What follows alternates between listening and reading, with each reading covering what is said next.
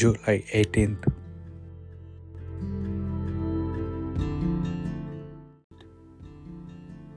Tuesday of week 15 in ordinary time. A reading from the book of Exodus. There was a man of the tribe of Levi who had taken a woman of Levi as his wife. She conceived and gave birth to a son, and seeing what a fine child he was, she kept him hidden for three months. When she could hide him no longer, she got a papyrus basket for him, coating it with bitumen and pitch. She put the child inside and laid it among the reeds at the river's edge. His sister stood some distance away to see what would happen to him.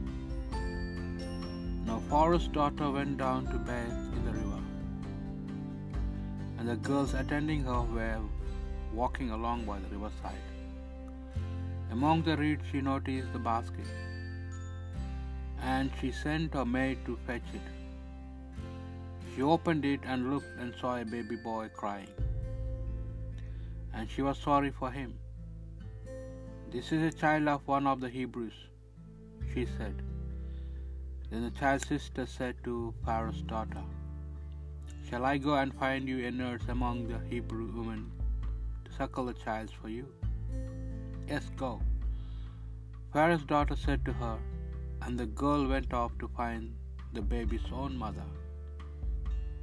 To her, the daughter of Pharaoh said, Take this child away and suckle it for me. I will see you are paid. So the woman took the child and suckled it. When the child grew up, she brought him to Pharaoh's daughter, who treated him like a son. She named him Moses because she said, I drew him out of the water.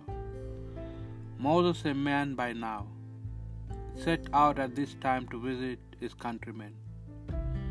And he saw what a hard life they were having.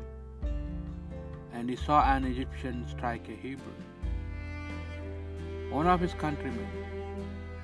Looking around, he could see no one in sight. So he killed the Egyptian and hid him in the sand. On the following day, he came back, and there were two Hebrews fighting. He said to the man, Who was in the wrong? What do you mean by hitting your fellow countrymen? And who appointed you, the man retorted, to be prince over us and judge? Do you intend to kill me as you killed the Egyptian? Moses was frightened. Clearly, that business has come to light. He thought, when Pharaoh heard of the matter, he would have killed Moses, but Moses fled from Pharaoh and made for the land of Midian. The word of the Lord. Seek the Lord, you who are poor, and your hearts will revive.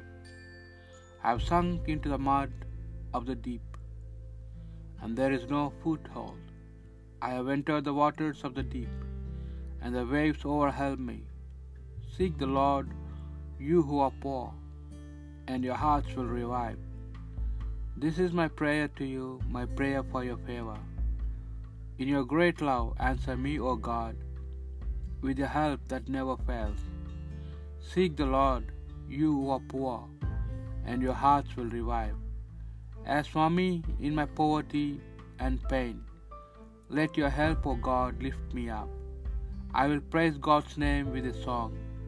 I will glorify him with thanksgiving. Seek the Lord, you who are poor, and your hearts will revive.